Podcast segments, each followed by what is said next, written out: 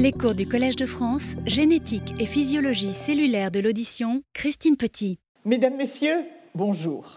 Alors nous allons nous intéresser à l'intégration multisensorielle et principalement l'intégration des perceptions auditives et visuelles au cœur de la compréhension de la parole. Le séminaire qui suivra sera donné par le docteur Luc Arnal et il présentera ses travaux de recherche sur les déterminants acoustiques et traitements cérébraux de la science auditive.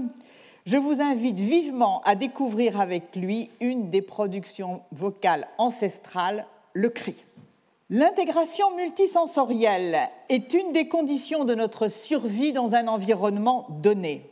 Si la perception de la parole a longtemps été considérée comme strictement auditive, en 1954, William Subby et Irwin Pollack démontrèrent que l'intelligibilité de la parole dans un milieu bruité est fortement améliorée par la lecture labiale.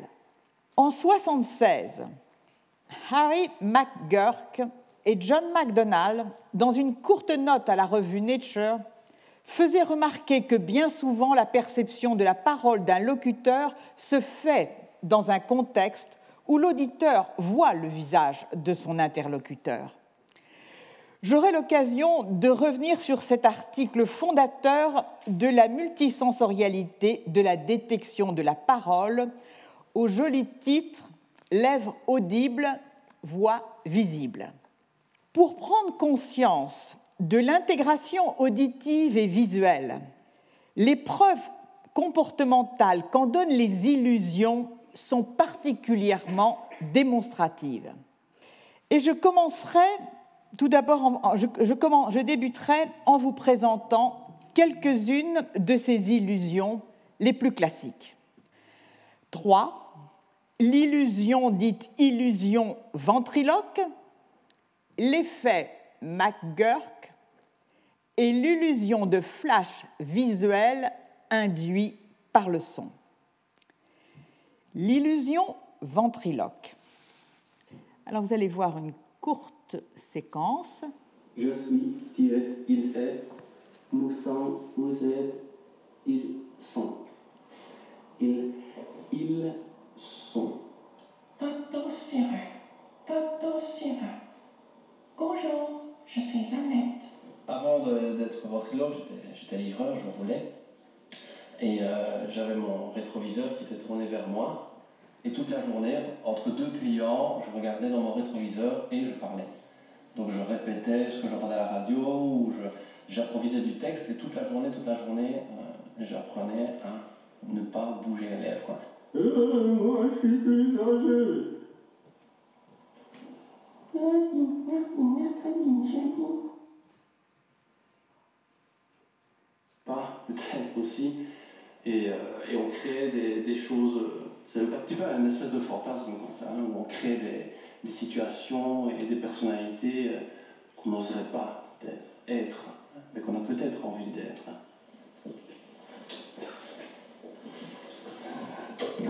Tu dis bonjour Annette? Non. C'est dit bonjour. Oh non, j'ai la trouille. On n'a pas pu la voir dans sa malle. Non, parce que Annette, euh, voilà, c'est un personnage pour moi qui est réel et euh, je ne veux pas qu'on la voie euh, sans vie, quoi. Limite sur une photo, mais je, sinon je préfère qu'on la voie quand elle est vivante. Que je suis toujours vivante. Je suis réelle, même quand je suis dans la caisse. Surtout quand je suis dans la caisse. Et réel, ça veut dire quoi? Réel, ça veut dire voilà, l'illusion ventriloque. Donc, typiquement, c'est un homme qui tient dans sa main une marionnette. Il a la, il a la capacité d'émettre des sons sans le moindre mouvement des lèvres et du visage. Il va faire bouger les lèvres de la marionnette au rythme de la parole qu'il prononce, sans mouvement. Et pour l'observateur, c'est la marionnette qui parle. L'observateur lit perception des sons et perception du mouvement des lèvres. Alors cette illusion est très efficace et l'illusion, c'est une illusion qui est extrêmement utile et elle est mise à profit dans le cinéma, dans toute séquence télévisuelle, la source sonore et la source visuelle sont distinctes, haut-parleur et écran. C'est votre cerveau qui attribue aux lèvres qui bougent le son que vous percevez. Il infère que la source de l'information auditive et de l'information visuelle est unique et dans le cas du ventriloque, on l'attribue à la marionnette. La seconde illusion est l'illusion McGurk. L'illusion McGurk, elle est donc décrite dans ce manuscrit dont je parlais tout à l'heure, sous la forme d'effet McGurk. Elle serait due à une découverte plus ou moins fortuite alors que les auteurs s'intéressaient à la perception de la parole chez les adultes. Ces adultes regardaient un écran où était projeté le visage d'une jeune femme qui parlait. Et la vidéo était couplée à une présentation auditive dont la source sonore venait d'un haut-parleur situé dans la salle. Or, tandis que le son était celui de la syllabe ba, le mouvement des lèvres un jour fortuitement fit ga. Et ce que perçurent les auditeurs, c'est da, c'est-à-dire la fusion de da et ga. Alors je vais vous ici à nouveau. C'est pas trop fort. Have a look at this. What do you hear? ba, ba, ba, ba, ba, ba. But look what happens when we change the picture. Voilà, maintenant. Voilà, il change les lèvres. Et alors on va voir. Un peu fort. hein. And yet, the sound hasn't changed. In every clip, you are only ever hearing ba with a B.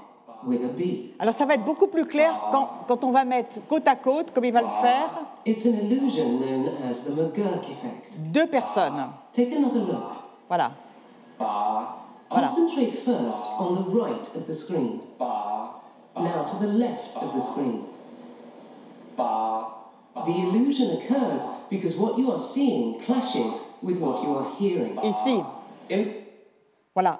Et selon qu'effectivement il y a une différence entre ce que, euh, vous voyez euh, et, et ce que vous entendez, enfin ce que vous, vous entendez en fait, quelque chose qui est intermédiaire, qui peut être une fusion entre le son prononcé et le son vu, ou alors, quelquefois, ce n'est pas une fusion, c'est ce qui a été rapporté dans ce même article, c'est une combinaison de sons. Alors, il y a il n'y a pas que euh, des bas et, des, ga et des da, d'autres syllabes aussi produisent cet effet Gurk. Donc on obtient dans ce que l'on va pouvoir entendre, ceci peut être soit le son pur, soit le visuel pur, soit la fusion, soit la combinaison audiovisuelle.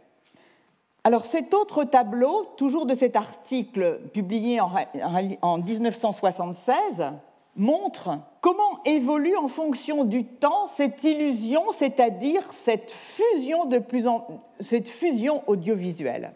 Eh bien, chez de jeunes enfants, elle existe, mais on voit que progressivement avec l'âge, elle se consolide pour devenir un mode, le mode prédominant lorsque vous avez affaire à une stimulation auditive et visuelle qui coexistent. Donc un effet qui se renforce avec l'âge. Alors maintenant, j'aimerais brièvement introduire le troisième type d'illusion qui est l'illusion dite double flash. En anglais, Sound Induced Flash Illusion. Elle est faite euh, elle est produite de la façon suivante. Deux signaux sonores, brefs, sont présentés de façon rapprochée. Le premier est présenté de façon concomitante avec un flash lumineux. Le second bip est présenté sans flash lumineux. Et pourtant, dans un certain pourcentage de cas, les individus vont dire qu'ils perçoivent un flash lumineux. Et si on introduit un troisième bip rapproché, on peut avoir la perception à nouveau d'un flash lumineux. Il s'agit là d'un test qui est utilisé pour comprendre comment deux modalités sensorielles peuvent fusionner, soit une étape majeure vers la compréhension de la formation du percept d'un objet multisensoriel. Alors cette illusion est considérée comme la conséquence de la façon dont les systèmes sensoriels communiquent pour augmenter le traitement de l'information avec un effet sur l'abaissement du seuil de réponse dû aux signaux sensoriels croisés. Quels sont les mécanismes qui sous-tendent cette illusion double flash?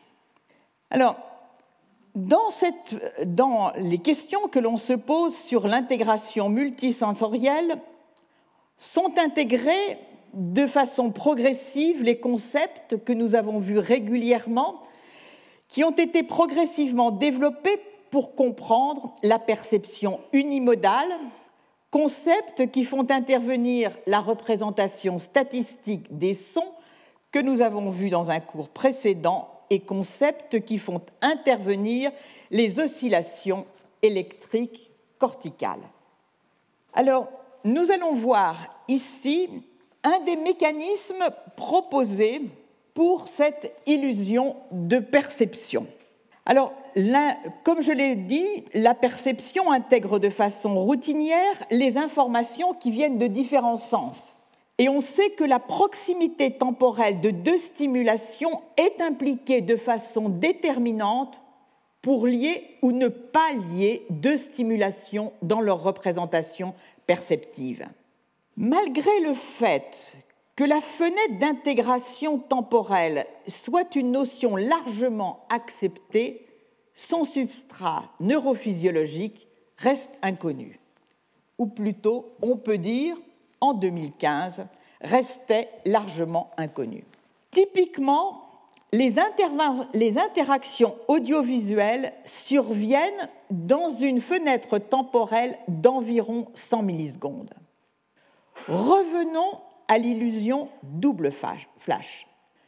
Le son peut induire une illusion de double flash, d'un second flash, quand les deux bips successifs sont présentés dans un intervalle de temps de l'ordre ou inférieur à 100 millisecondes. Compte tenu du caractère rythmique de l'activité cérébrale à travers ces oscillations, ces oscillations sont un mécanisme candidat pour établir une fenêtre temporelle de leur intégration. De façon intéressante, les oscillations occipitales alpha ont des rythmes, pas seulement celle-là, mais celle-là, d'environ 100 millisecondes, ce qui correspond à des pics de fréquence qui se situent entre 8 et 14 Hz. De plus, il a été établi que le fait de présenter un son bref peut réinitier la phase des oscillations dans le cortex visuel. Le travail qui est présenté dans cet article va tester l'hypothèse selon laquelle la durée des cycles d'oscillation alpha occipitale peut fournir l'unité temporelle qui détermine qu'éléments auditifs et visuels vont être liés dans un même percept. Dans un premier temps, ce travail qui est réalisé chez l'homme va être mené de la façon suivante. On va mesurer chez les participants volontaires les fréquences de leurs ondes alpha recueillies par électroencéphalogramme sur le scalp dans un dispositif expérimental qui peut conduire à la perception d'un second flash. On va obtenir une distribution de la fréquence de leurs ondes alpha en réponse à deux bips sonores qui ont chacun une durée de 7 millisecondes, qui sont présentés euh, tous les 12 millisecondes, et ceci pendant près de 200 millisecondes.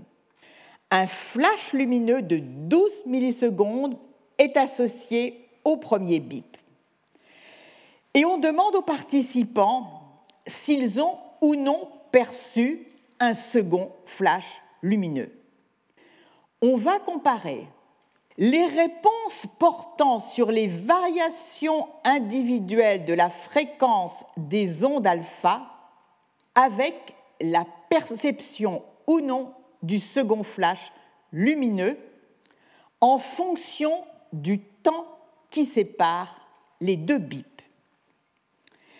Pour chaque individu, on va déterminer cette courbe qui représente en ordonnée la probabilité de l'illusion, c'est-à-dire de la détection du second son, en fonction du délai temporel qui existe entre les, deux bips. Plus le délai est long, plus la probabilité de déceler le second bip, de déceler le second flash lumineux est faible. Ce point, situé sur cette courbe, ici, est dit point d'inflexion. Il correspond à une probabilité de détection du second flash de 50%. À partir de l'activité encéphalographique enregistrée en parallèle durant la tâche, on va calculer la fréquence des ondes alpha en utilisant la transformée de Fourier. Cette figure montre le pic de l'onde alpha, pic moyen, donc entre 8 et 14 Hertz. On va ensuite rechercher s'il existe une corrélation entre les fréquences des ondes alpha enregistrées sur le scalp et la valeur du point d'inflexion, c'est-à-dire le délai temporel entre les deux bips qui est associé à, à une probabilité de 50% de déceler le second flash lumineux les ondes sont enregistrées au niveau occipital, soit au niveau des aires visuelles. On observe une très forte corrélation entre la valeur de la durée du cycle des oscillations occipitales et du point de flexion.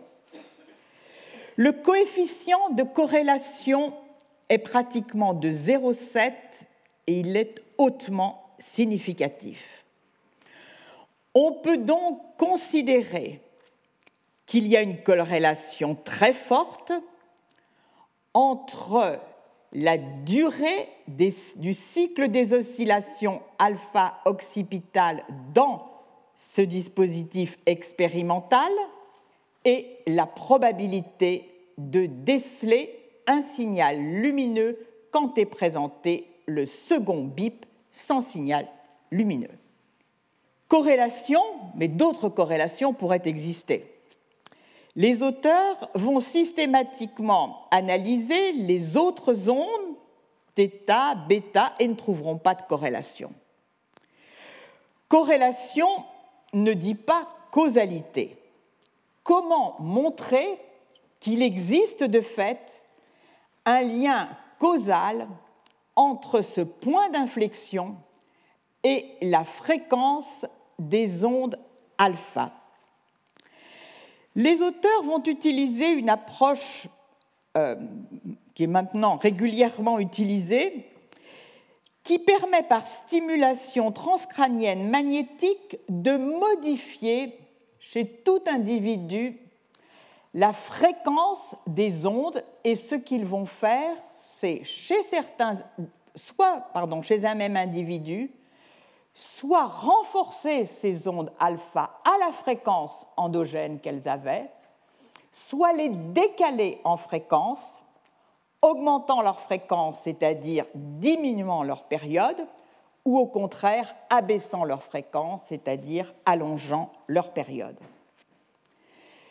Ce que vous voyez ici, c'est le résultat en noir chez un individu dont la stimulation transcrânienne s'est faite euh, sans modification à une fréquence qui est la même que la fréquence endogène pour une période, donc ici la période est de 99 millisecondes. Autre enregistrement, ici en rouge, la période s'allonge et donc la fréquence diminue. Et on voit que dans ces conditions, le point d'inflexion correspond à un temps entre les deux sons qui s'allonge. Contre-expérience, on va diminuer la fréquence des ondes alpha, ici sur le tracé vert, et donc, pardon, on va augmenter la fréquence des ondes alpha, euh, on va augmenter la fréquence des ondes alpha, donc diminuer leur période, et on voit que le point d'inflexion diminue aussi. Donc, on peut en première approximation tracer un lien de causalité entre la fréquence de ces ondes alpha et la probabilité de déceler un second flash lumineux. Quel mécanisme pourrait rendre compte de ces interactions sensorielles? Dans le contexte de l'illusion, on le sait, le bip sonore réinitie la phase des oscillations occipitales alpha et augmente l'excitabilité du cortex visuel et en conséquence abaisserait le seuil d'excitation du cortex visuel, d'où la perception d'un signal lumineux.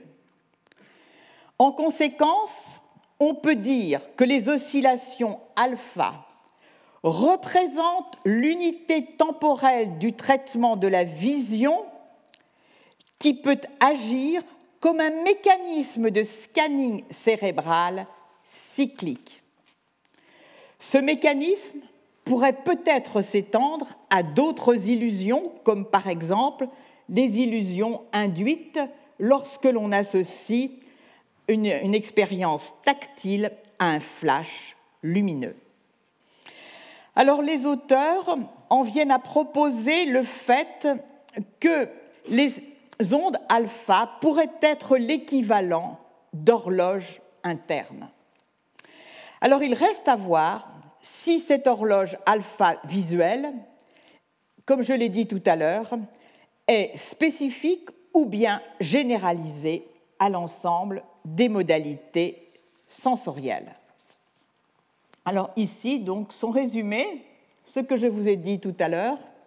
Selon la taille de la fenêtre, qui est en rapport avec la périodicité des ondes alpha, il va y avoir ou non, lors de la présentation du second bip, perception d'un signal lumineux. Lorsque la période est courte, il n'y aura pas statistiquement de perception d'un second signal lumineux. Alors nous allons maintenant voir des données récentes. Il s'agit de données publiées en 2018 euh, sur d'autres aspects, d'autres mécanismes qui sous-tendent l'intégration multisensorielle. Alors on sait que lors de l'écoute attentive d'un son ciblé dans un environnement bruité, les corrélations temporelles du stimulus auditif avec d'autres stimuli, et notamment visuels, produits par la même source, sont exploitées par le cerveau pour isoler le son cible, l'extraire de la scène auditive et en permettre une écoute plus performante. Les expériences comportementales montrent que les propriétés temporelles d'un stimulus visuel sont mises en correspondance avec le flux sonore par le système auditif, ce qui modifie la perception de la scène auditive d'une façon qui va augmenter la sensibilité de l'écoute à un son d'intérêt. La cohérence temporelle entre le son et un flux lumineux augmente donc la performance d'écoute de ce son, tandis que l'incohérence temporelle perturbe son écoute et le son peut même devenir inaudible, tomber en quelque sorte dans le bruit de fond. On pense naturellement à l'exemple du langage parlé où le fait, nous l'avons vu, de voir le visage de l'interlocuteur aide sensiblement à l'intelligibilité des paroles prononcées. Il est bien établi qu'un stimulus visuel peut moduler l'activité neuronale des cortex primaires et non primaires. Mais l'influence de cette modulation sur les fonctions auditives reste mal comprise et les mécanismes par lesquels les informations visuelles et auditives vont être intégrées pour former l'objet perceptif multimodal, un objet distinct, sont inconnus. Alors, ce travail repose sur l'hypothèse selon laquelle la liaison entre stimuli auditifs et visuels correspond à une corrélation temporelle dans l'exemple que nous allons voir. Ici, un objet auditif définit par son intensité, son timbre et sa hauteur tonale. Un objet visuel défini par sa luminescence, sa couleur et sa taille. La mise en corrélation temporelle va se faire sur la variation de l'intensité sonore et la variation de l'intensité de la luminescence en fonction du temps. Par rapport à ce que nous avons discuté la semaine passée, variation d'intensité en fonction du temps vous évoque l'enveloppe. Alors la question est la suivante. Pour que les deux objets fusionnent, mise en cohérence temporelle, mais il faut plus. Il faut que les attributs de l'objet auditif et les attributs de l'objet visuel suivent cette intégration. Et c'est ce que nous allons effectivement, c'est ce que ce papier, cet article se propose de démontrer. Pour tester cette hypothèse, les auteurs vont faire une série d'expériences visant à montrer que l'incorporation d'une information visuelle du flux d'informations entrant dans le cortex auditif peut influencer la représentation neuronale. Pour ce faire, ils vont présenter un stimulus auditif composé de deux sons a1 et A2 superposés. Et de façon concomitante, il présente un stimulus visuel, soit V1, soit V2, jamais V1, V2.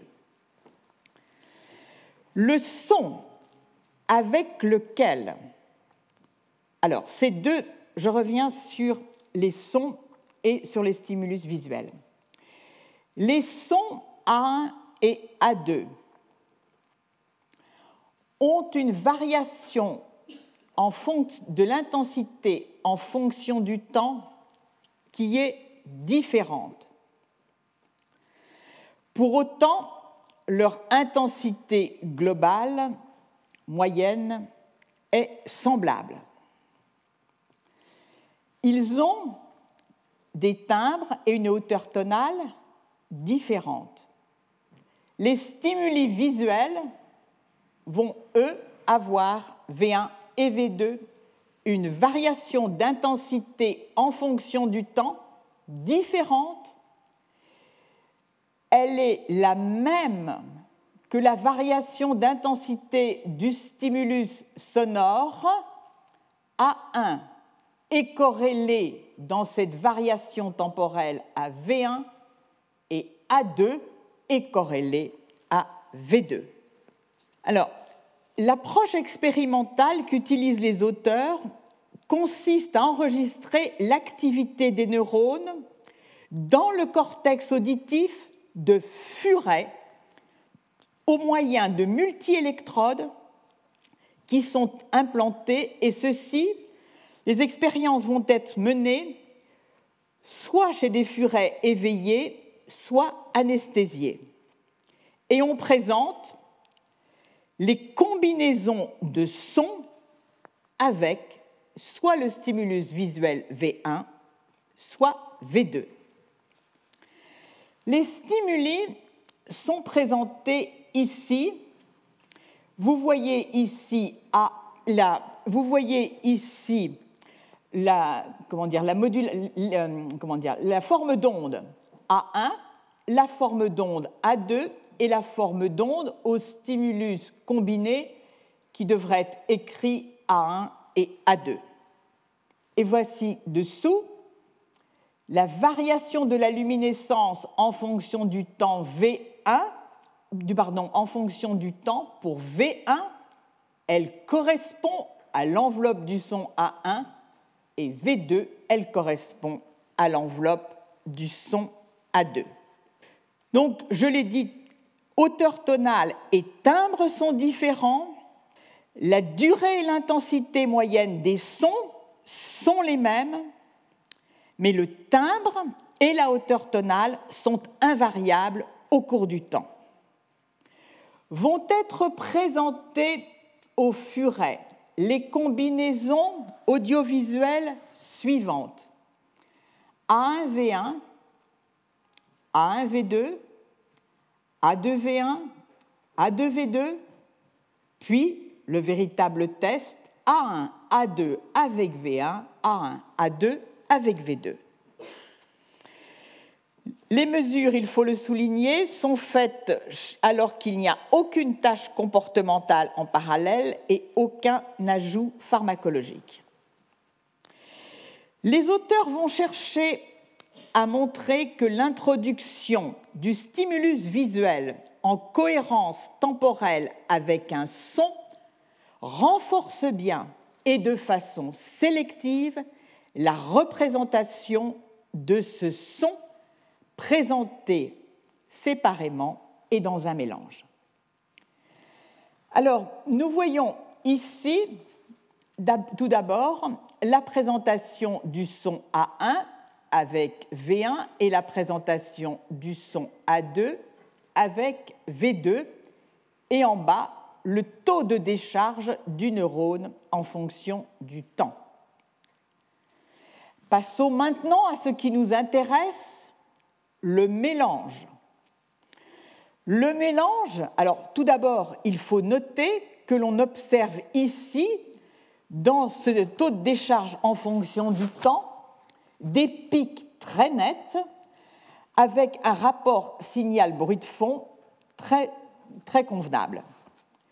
Que se passe-t-il maintenant si l'on présente les deux sons à 1 à 2 En présence de V1, où vous voyez ici donc les réponses de ce neurone et donc ici maintenant le taux de décharge qui correspond à l'analyse de ces réponses en fonction du temps.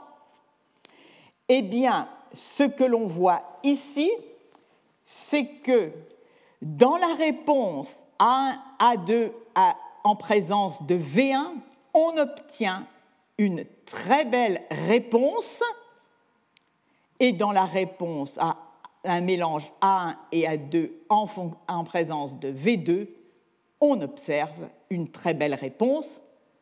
On ne peut parler de la valeur de ces réponses que si l'on fait appel aux témoins, aux témoins qui indiquent, et voici ici le témoin à un seul et à deux seuls, vous voyez le taux de décharge en fonction du temps, très irrégulier, très peu de pics marquants, alors que dans la situation où l'on présente A1 avec V1, A2 avec V2, ou alors A1, A2 avec V1 ou V2, comme je vous l'ai montré tout à l'heure, on a des pics particulièrement distincts.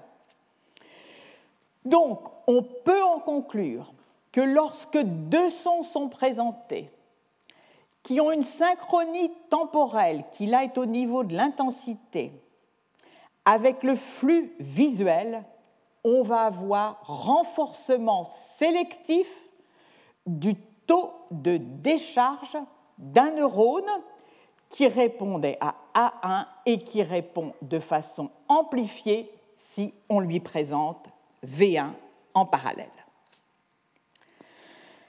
Donc les auteurs vont reproduire ces données sur un ensemble de neurones de manière assez, euh, de manière assez performante chez l'animal éveillé comme chez l'animal anesthésié et ils vont quantifier cette stimulation,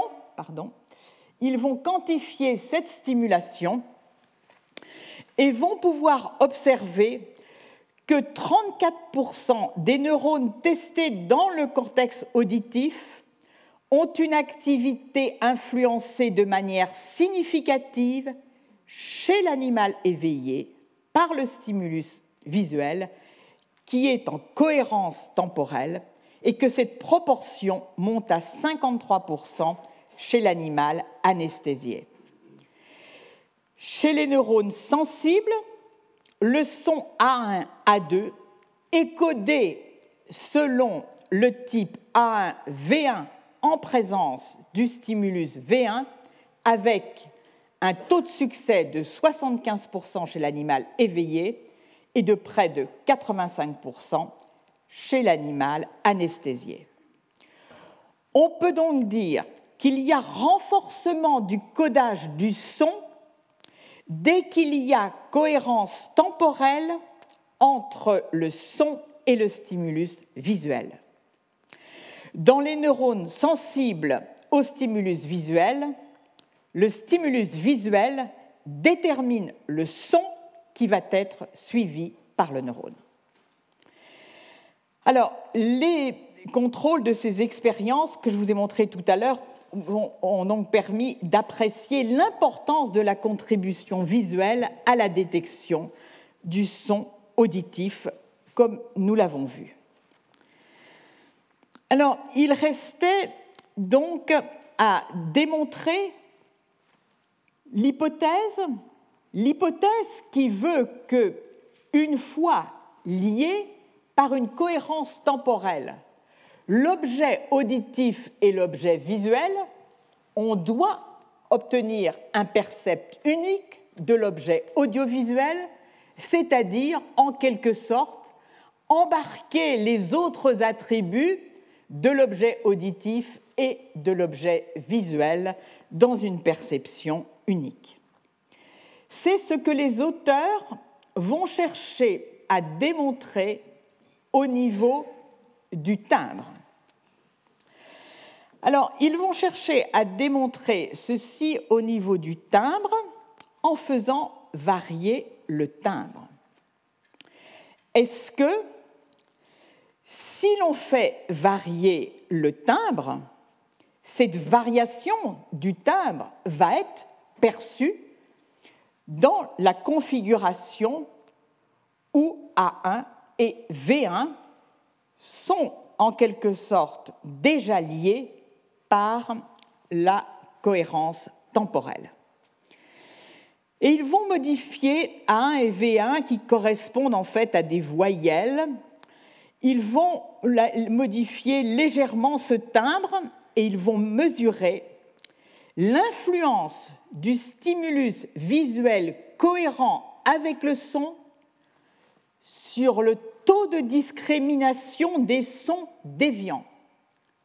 En quelque sorte, détecte-t-on mieux les sons déviants si on a cette cohérence temporelle établie au niveau de l'intensité du flux auditif et visuel? Ce taux de discrimination est mesuré par le pourcentage des réponses dans lesquelles euh, on détecte une modification du taux de décharge lié au son déviant. Alors voici ici le son déviant lorsqu'il est associé dans son déviant A1, qui est représenté sous la forme des lignes que vous voyez ici rouges et non déviant noir, lorsque le son A1 a été associé à V1 ou à V2. Eh bien, le taux de décharge, on voit, pour le son déviant augmente lorsque A1 a été associé à V1. En revanche, il n'est pas modifié s'il a été associé à V2. Les analyses statistiques vont montrer que le stimulus cohérent augmente bien la discrimination des sons déviants, c'est-à-dire augmente bien, dans notre cas, la discrimination du timbre. Violet, en violet, lorsqu'il y a cohérence à 1 V1, lorsqu'il y a indépendance à 1 V2. Alors, il est intéressant de noter que l'augmentation est observée aussi bien chez les animaux éveillés que chez ceux qui sont anesthésiés. Au total, ces résultats démontrent que l'amélioration du contraste dans la représentation corticale d'un son par la présentation simultanée d'un stimulus visuel touche aussi bien les caractéristiques du son qui sont corrélées temporellement à celles du flux lumineux, ici l'intensité, que les caractéristiques qui ne sont pas liées, comme le timbre. On peut donc véritablement à ce stade parler de la formation d'un objet multisensoriel, c'est-à-dire d'un objet qui a les attributs visuels et auditifs liés ou non liés temporellement aux informations visuelles et auditives. On peut dire en quelque sorte que cet objet multisensoriel a hérité des attributs de chacun des objets, des sous-objets auditifs et visuels dont il est formé. Quels sont les mécanismes sous-jacents de l'intégration temporelle des stimuli visuels et auditifs? Le mécanisme que nous allons voir nous renvoie à ce que nous avons vu précédemment, excepté qu'il s'agit de la situation en miroir à savoir de la modulation des oscillations lentes du cortex auditif sous l'influence du stimulus visuel. Ce dernier va modifier la phase des oscillations du cortex auditif. Premièrement, il va être observé un effet robuste de la stimulation visuelle sur la cohérence de phase des oscillations des potentiels locaux du cortex auditif. Cet effet est significatif et il est détectable au niveau de neurones uniques, aussi bien chez l'animal éveillé qu'anesthésié. Donc l'activité liée à un flux lumineux conduit, et elle conduit en plus pardon, à la synchronisation de phase des oscillations lentes du cortex auditif, des cortex auditif et visuel. Deuxièmement, cette synchronisation de phases, curiosité, est indépendante de la corrélation temporelle entre le stimulus sonore et visuel que nous venons de voir. Par conséquent, on peut dire que la corrélation temporelle entre le stimulus sonore et visuel se fait dans une autre étape que cette synchronisation de phase, elle pourrait ou non se situer dans le cortex auditif. Dit autrement, ces résultats montrent que les stimuli visuels modulent bien la phase des potentiels d'excitabilité du cortex auditif, mais de façon indépendante de la présence ou non de la cohérence temporelle de la lumière avec le son présenté. Ceci suggère que l'effet de la stimulation visuelle est une synchronisation de phase des ondes du cortex auditif qui rendrait possible la manifestation d'une corrélation temporelle entre les flux visuels et auditifs. Mais le calcul proprement dit de cette corrélation et donc la formation de l'objet lié auditif se produirait, comme je l'ai dit, au-delà de cette mise euh, en cohérence des phases des ondes lentes dans les cortex auditifs et visuels. Alors, les auteurs vont chercher à déterminer l'origine de l'effet visuel sur l'excitabilité des neurones du cortex euh, auditif qu'ils ont mis en évidence. Et pour ce faire, ils inhibent le cortex visuel en refroidissant la surface girale du sillon temporal postérieur suprasylvien et également celle de l'air 21, 21. Donc on est là au niveau des cortex euh, visuels.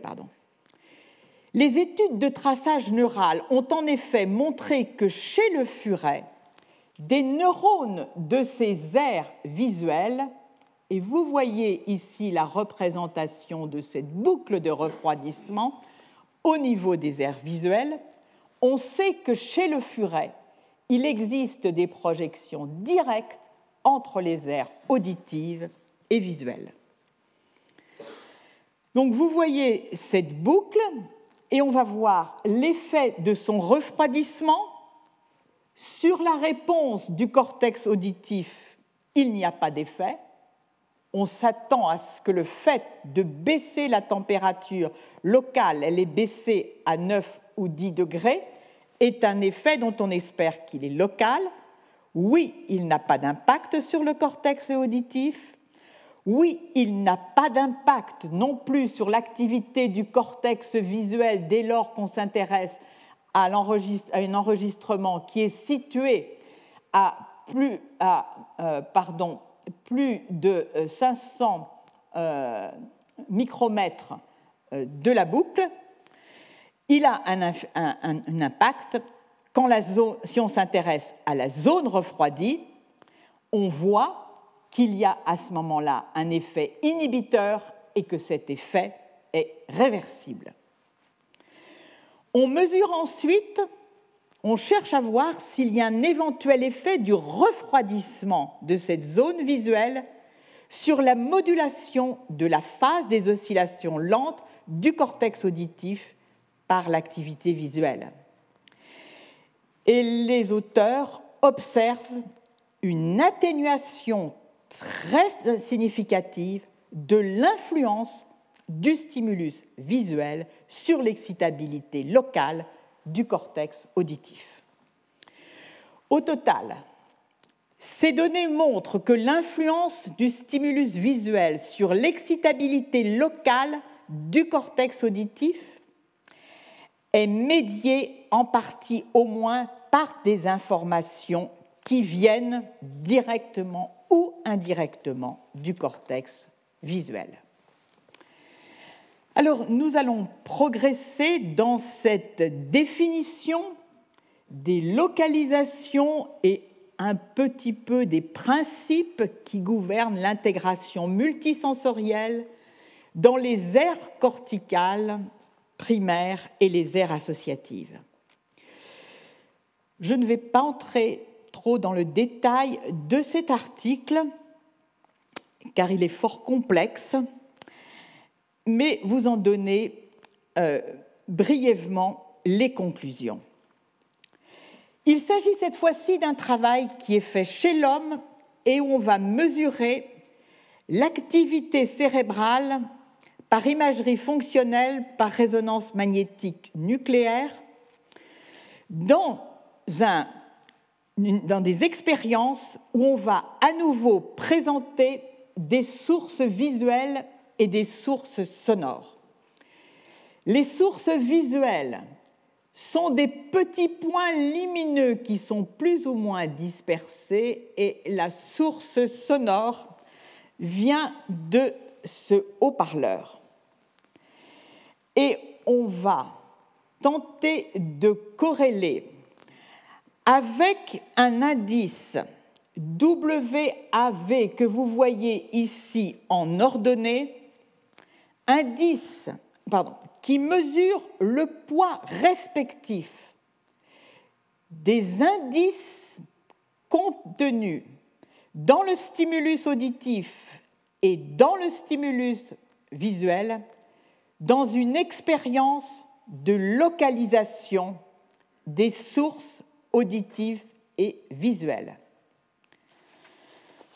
Alors, je vais aller directement à la conclusion. La conclusion, vous la voyez ici en E, c'est une conclusion qui va chercher à corréler deux variables, deux indices, pardon. L'indice WAV obtenu sur les performances comportementales, c'est-à-dire la façon dont l'individu va être capable de localiser correctement la stimulation auditive et visuelle en tirant parti de plusieurs types d'indices. Premièrement, la fiabilité de la détection visuelle, la distance entre les sources lumineuses et la tâche qui lui a été demandée en parallèle, c'est-à-dire de localiser la source auditive ou visuelle. Donc, résultat comportemental, indice WAV comportemental que l'on va tenter de corréler avec le même indice, mais dérivé de l'activité cérébrale enregistrée par imagerie fonctionnelle à résonance magnétique dans plusieurs régions corticales, visuel V1, V2, V3, V3, AB, auditif, cortex auditif primaire A1, cortex auditif d'ordre supérieur et régions pariétales qui sont des régions associatives. On retiendra que la corrélation entre les indices d'activité neuronale et les indices d'activité comportementale ne cessent de croître des aires visuelles primaires et associées aussi, juste immédiatement adjacentes, et également de l'aire A1 jusque vers les aires pariétales. Par conséquent, on est amené à conclure que c'est dans les aires pariétales que la réponse comportementale du participant est la plus fidèlement représentée par l'activité neuronale. Alors, il y a malgré tout un certain nombre de limites à la validité de ces résultats. On a affaire à des participants qui sont euh, des participants éveillés. Alors je vais maintenant aborder l'intégration multisensorielle chez les personnes atteintes des troubles du spectre de l'autisme. Les symptômes majeurs des troubles du spectre de l'autisme incluent le déficit d'interaction sociale, des intérêts restreints et des comportements répétés. Il existe des hypo et des hypersensibilités au son, à la lumière et au toucher. Elles ont été rapportées. Récemment, une corrélation génétique a été établie par le laboratoire de Thomas Bourgeron sur cette hypersensibilité au son et l'atteinte d'un gène particulier. Ici, nous ne nous intéressons pas à, disons, à la perception sensorielle monomodale, mais bien à l'intégration multimodale. Et nous allons voir l'impact du développement sur cette intégration multisensorielle chez les enfants atteints d'autisme dans le cadre du paradigme audiovisuel c'est lui aujourd'hui qui concentre le plus d'efforts dans ce champ. Les travaux que je vais mentionner ont été réalisés chez des enfants qui ont certes des troubles du spectre autistique, mais qui ont un coefficient intellectuel normal, ce qui leur permet aisément d'effectuer les tâches qui vont leur être demandées. Chez l'animal, beaucoup de travaux ont été réalisés au niveau supracortical que je n'ai pas mentionné, en particulier au niveau du colliculus supérieur. Ils montrent une plasticité considérable et on peut montrer l'apparition sous l'effet de l'entraînement d'une intégration multisensorielle par le fait que la réponse au stimulus auditif et au stimulus visuel cesse d'être la somme des réponses à chacun des stimulus, chacun des stimulus, mais est bien une réponse non linéaire. Revenons aux enfants atteints d'autisme. Plusieurs études psychophysiques ont montré que les enfants de moins de 8 ans n'intègre pas de façon optimale les signaux visuels et les signaux relevant du toucher. Jusqu'à cet âge, un sens va dominer. Et donc, alors, je, suis encore, excusez-moi, je suis chez l'enfant normal, je pense que j'ai dit enfant autistique, chez l'enfant normal. Donc, chez l'enfant normal, il y a, à l'état normal, une longue période durant laquelle va s'intégrer, va pardon, progresser cette intégration multisensorielle. Alors, compte tenu du long développement du traitement multisensoriel et de l'influence majeure de l'environnement dans ce traitement, les recherches des déficits d'intégration multisensorielle chez les personnes atteintes de troubles du spectre de l'autisme ont d'abord porté sur ces périodes développementales. La parole audiovisuelle est en effet, comme nous l'avons vu, extrêmement riche en, signaux multisensoriels qui apportent une information linguistique et extralinguistique qui inclut la dimension sociale et émotionnelle et c'est pour cette raison que dans cette recherche d'intégration audiovisuelle, ce qui a été beaucoup utilisé, c'est la parole audiovisuelle. Quand des mots monosyllabiques sont présentés dans divers bruits de fond, ce qui les rend difficiles à identifier, comme je l'ai dit, le bénéfice d'une vidéo montrant les lèvres du visage du locuteur peut être apprécié. Dans ce dispositif d'écoute audiovisuelle de la parole dans le bruit, les jeunes enfants atteints d'autisme entre 9 et 12 ans montrent un déficit sévère de perception de la parole multisensorielle comparé au contrôle. Point majeur, l'identification de ces mots monosyllabiques sous forme sonore est équivalente chez les enfants atteints d'autisme et chez les contrôles, mais ce dont les enfants atteints d'autisme ne bénéficient pas, c'est de l'addition de l'information visuelle que peut donner par exemple le mouvement des lèvres.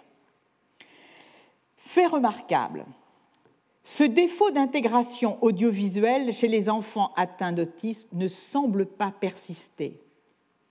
Il semble disparaître autour de 13 à 15 ans. Dans certains travaux, ce qui est rapporté, c'est que ces enfants rejoignent les performances des enfants non atteints. Des travaux suggèrent même que le seul effet de l'autisme serait de retarder la mise en place de cette intégration multisensorielle. Alors, quid de l'illusion Gurk chez, vous savez, son et, lèvres, chez les enfants atteints d'autisme? Quelle est-elle On s'y attend. Elle est beaucoup moins présente, cette illusion, ce qui est bien en accord avec l'idée d'une réduction de l'intégration multisensorielle chez ces enfants. Dans un développement normal, nous l'avons vu, cette intégration est présente en réalité donc dès, euh, la première année et ne cesse d'augmenter avec l'âge. Chez les enfants atteints du trouble du spectre de l'autisme, l'illusion est réduite, mais chez les adolescents, la réponse rejoint par ce test-là véritablement la réponse observée chez les enfants non atteints. En revanche, ce que l'on peut dire, c'est que même s'il y a discorde sur l'âge exact où le test McGurk donne des réponses identiques chez les enfants atteints d'autisme et chez les enfants contrôle, il semble assurer que chez l'adulte, les résultats sont les mêmes. Donc, au total, les données venant à la fois de l'écoute de la parole audiovisuelle dans le bruit et de l'effet McGurk sont en faveur d'une réduction substantielle de l'influence multisensorielle dans la perception de la parole chez les enfants autistes avec une amélioration avec l'âge. Qu'est-ce qui permet ce changement? Eh bien, bien évidemment, on pense au fait que ces enfants sont continuellement exposés à la parole qui va avoir un effet d'entraînement sur l'intégration multisensorielle. Mais si cela est vrai, cette intégration multisensorielle, on devrait la trouver, ce déficit, on devrait le trouver préférentiellement sur la parole, Quid de l'intégration multisensorielle pour des sons qui ne sont pas des sons de parole? Eh bien, nous voilà à nouveau en présence d'indications qui peuvent être obtenues avec l'illusion que nous avons vue, l'illusion du deuxième flash, un bip sonore et une stimulation euh, visuelle, un flash associé. Ce qui est observé à nouveau, c'est que chez les enfants atteints de, troubles du spectre autistique, on a bien ce défaut d'intégration puisque la perception du second flash lumineux est moindre que chez les enfants non atteints d'autisme. En revanche, ceci nous dit que le défaut d'intégration multisensorielle ne porte pas exclusivement sur les sons de parole. Alors, la persistance, ou plutôt l'absence de persistance de défauts d'intégration multisensorielle chez les adultes atteints d'autisme a entraîné pas mal euh, d'interrogations et conduit à un certain nombre d'études plus fines qui ont permis de voir que persiste chez les adultes, malgré tout, un déficit d'intégration temporelle des stimuli multisensoriels. Alors, l'un des déficits a été mis en évidence de la façon suivante. On peut entraîner la fusion des objets auditifs et visuels en soumettant des individus de façon répétée à des stimulations dont l'intervalle est progressivement de plus en plus grand. Ceci produit une sorte de recalibration temporelle des réponses multisensorielles. Eh bien, cette recalibration, elle n'a pas lieu chez les autistes. On peut donc dire qu'il y a une sorte d'absence d'adaptation de recalibration de la fenêtre temporelle d'intégration multisensorielle. Peut-on trouver dans l'activité neuronale une trace de cette absence d'adaptation ou de recalibration que les auteurs ont, mettent en parallèle avec la symptomatologie des enfants atteints d'autisme qui ont une certaine rigidité de la pensée, une difficulté à amorcer également des transitions entre la perception, une perception sensorielle et une autre. Alors j'en viens maintenant à un article qui objective une anomalie fonctionnelle dans le cortex auditif de personnes atteintes de troubles du spectre de l'autisme. C'est un article qui a été publié il y a quelques mois dans la revue eLife. Une des propriétés essentielles du cortex auditif est l'adaptation neuronale. Elle se manifeste par une baisse progressive de l'activité neuronale en réponse à une stimulation répétée à un même stimulus. Un défaut d'adaptation peut être interprété comme une incapacité du cortex à générer des prédictions à partir des stimulations sensorielles antérieures. Les troubles du spectre autistique sont très hétérogènes d'un patient à l'autre, mais comme je l'ai souligné tout à l'heure, certains patients ont un coefficient intellectuel normal et des aptitudes cognitives euh, tout à fait intéressantes. C'est chez eux que vont être pratiqués ces tests, tests de recherche d'adaptation de la réponse neuronale corticale à la répétition d'un même stimulus. Alors l'expérience est la suivante. Deux cohortes de patients sont formées une cohorte qui comporte 24 patients qui ont des troubles du spectre autistique et qui ont ce que l'on dit un haut niveau de fonctionnement qui, se traduit par le fait que leur QI est normal, et une cohorte que l'on va appeler contrôle, qui est formée de 29 personnes qui n'ont pas d'atteinte autistique. Toutes les, personnes recrutées dans l'étude ont aussi une vision normale, donc QI et vision normale. L'activité cérébrale de ces patients va être enregistrée par imagerie fonctionnelle, par résonance magnétique, en temps réel, pendant la présentation répétée d'un stimulus audiovisuel.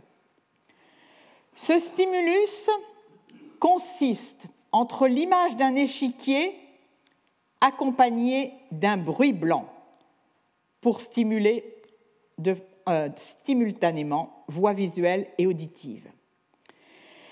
Pour tester l'adaptation neuronale, Ce stimulus est présenté, comme vous le voyez ici, dans deux configurations. L'une dans laquelle le stimulus audiovisuel est présenté de façon régulière toutes les deux secondes, c'est-à-dire de façon périodique. Dans l'autre, le stimulus est présenté de façon aléatoire, c'est-à-dire que le temps entre deux stimulus consécutifs euh, est aléatoire et n'est pas, pas régulier. À chaque fois qu'un stimulus était présenté un participant de l'étude, ceci va indiquer, en appuyant sur un bouton, un petit bouton poussoir, s'il a perçu ou non le stimulus.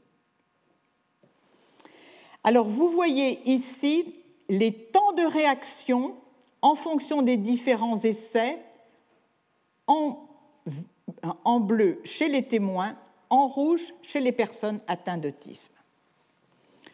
On remarque qu'à la première stimulation, le temps de réaction est le même chez les patients atteints d'autisme que chez les contrôles. En revanche, lorsque le stimulus se répète, on voit que les individus atteints d'autisme répondent de façon plus rapide. ce temps de réponse est significativement différent. Qu'en est-il si le stimulus est maintenant un stimulus non périodique? Eh bien, on voit bien à nouveau une différence, mais cette différence n'est plus significative. On passe à la quantification, elle va effectivement montrer que le temps de réaction est significativement plus bref chez les enfants atteints d'autisme à la réponse un stimulus répété et ne l'est pas chez les enfants atteints d'autisme si le stimulus n'est pas répété. Alors, on va maintenant s'intéresser à la réponse neurale dans le cortex auditif lorsque les stimuli que je vous ai décrits sont présentés aux participants. Ici donc, on est dans le cortex auditif, toujours les personnes non atteintes en bleu, les personnes atteintes d'autisme en rouge.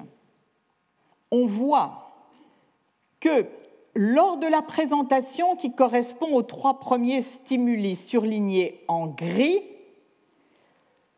la réponse en imagerie fonctionnelle par résonance magnétique nucléaire est la même. En revanche, lorsque la stimulation se maintient, on voit un phénomène d'adaptation très prononcé chez les témoins et qui est bien moindre pour ce son présenté donc sur une base périodique qui est bien moindre chez les enfants atteints d'autisme. Et cette différence est hautement significative. Qu'en est-il si maintenant on présente à ces individus un son répété, mais cette fois-ci à intervalles irréguliers? On voit encore une adaptation qui paraît être moins importante chez les personnes atteintes d'autisme en rouge, mais en réalité, la différence n'est pas significative. Qu'en est-il au niveau visuel? Va-t-on ou non déceler un défaut d'adaptation dans le cortex visuel de ces personnes atteintes d'autisme? Eh bien, vous voyez cette fois-ci, au niveau du cortex visuel, la réponse chez les enfants, chez les personnes atteintes d'autisme, toujours en rouge et en bleu chez les contrôles. Il n'y a pas il y a un effet d'adaptation et qui n'est pas significativement différent chez les enfants atteints d'autisme, que le stimulus soit régulier ou qu'il ne le soit pas. C'est ce qui est résumé ici sur ces histogrammes. Alors, vous remarquez sur cette figure qu'il y a de façon plus ou moins prononcée, suivant les, conditions expérimentales, une baisse d'activité neuronale à la fin du stimulus. Elle se situe donc, euh, comme je vous le, c'est encerclé ici en vert, alors que le stimulus a été arrêté au bout de 20 secondes. Alors les auteurs se sont posé la question est-ce que cette baisse d'activité après le stimulus pourrait être liée à l'adaptation corticale Et ils ont sélectionné des individus qui présentaient ce type de baisse post après la stimulation et d'autres qui ne le présentaient pas. Et chez les individus chez, chez lesquels cette baisse n'était pas notable, ils ont observé qu'il y a bien, malgré tout, une adaptation qui est défectueuse chez les enfants atteints d'autisme. Donc ce résultat montre que l'adaptation corticale et cette baisse de l'activité neuronale post-stimulus ne sont pas liées. Alors, je vais euh, passer euh, sur ces données pour terminer sur la question qui est majeure.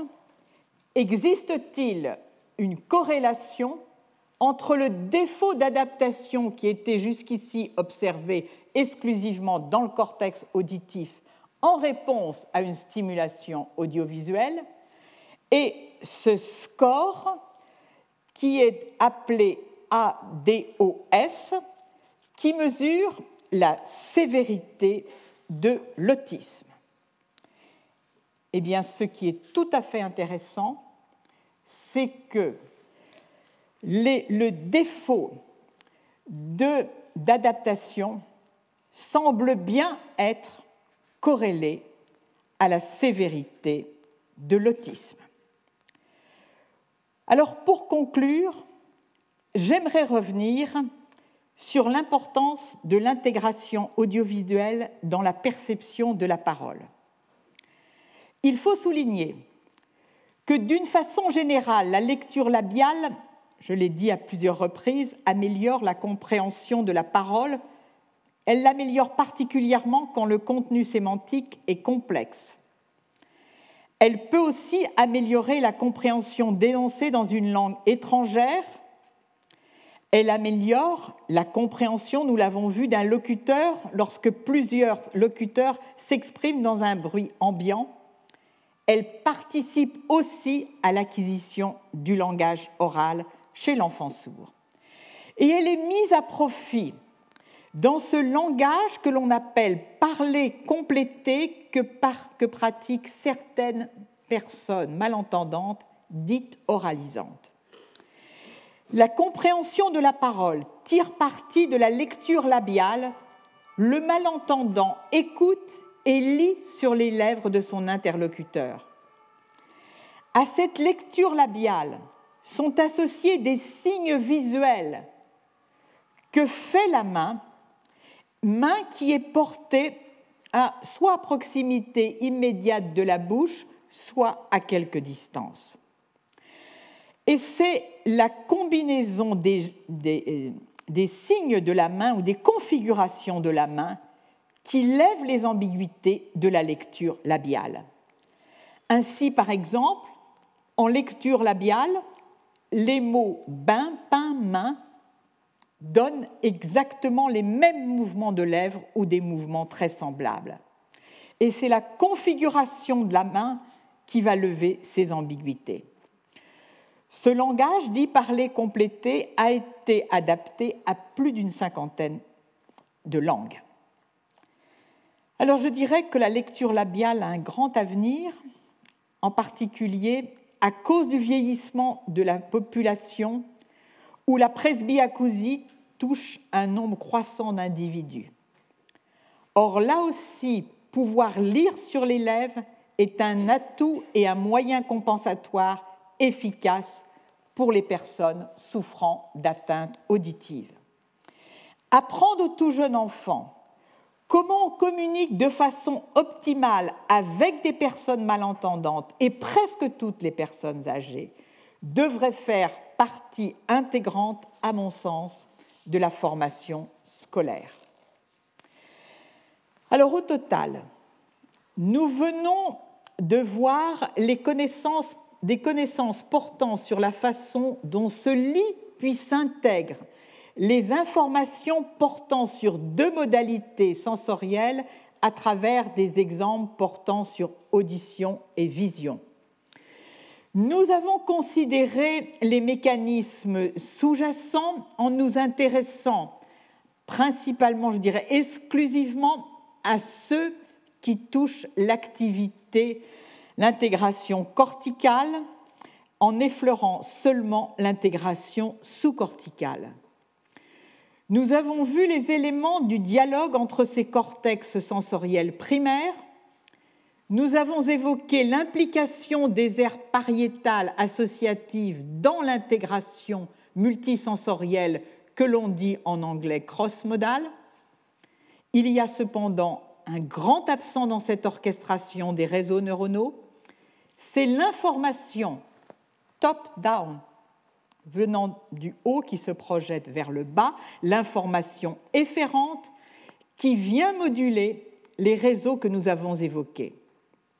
Elle vient d'autres aires corticales ou du système auditif lui-même, et dans ce dernier cas, elle module l'activité neuronale d'un niveau inférieur du système auditif. Autre grand absent, l'inférence bayésienne qui va accorder un degré de confiance à une hypothèse par laquelle un observateur est capable d'établir son jugement perceptif. Ce sera l'objet du prochain cours avec des interrogations en particulier sur la façon dont attention et comportement modulent notre perception multisensorielle ou la biaise. Je vous remercie de votre attention et vous donne rendez-vous le jeudi 4, pardon, 6 juin. Après une pause d'une quinzaine de minutes, nous aurons le plaisir d'écouter Lucarnal. Retrouvez tous les contenus du Collège de France sur www.colège-2-france.fr.